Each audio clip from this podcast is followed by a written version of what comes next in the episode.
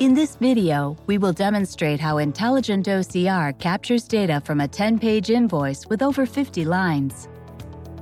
Once in the dashboard, you can see that an invoice batch is waiting for user input, so we will select the batch. I can see the invoice that is ready for processing. This is the full page view, and I can also click the icon to see a more detailed close-up.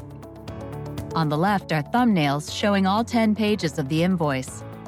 On the right, we can see all the information that has been picked up, including invoice number, the invoice date, purchase order number, and the invoice total. Down below, we can see all the lines that have been captured from all 10 pages of the invoice. I can select any line category to see specific details, and in this example, we have picked up the description. In the item number field, there is a multi-line, single-line item where the only piece of information we need is the item number in the middle. We have instructed the software to ignore the two elements that are not needed. We've also picked up the quantity, price, and the extended amount. We're doing verification against the invoice total, so when we scroll down through all 10 pages, the software is decrementing each line until it reaches zero.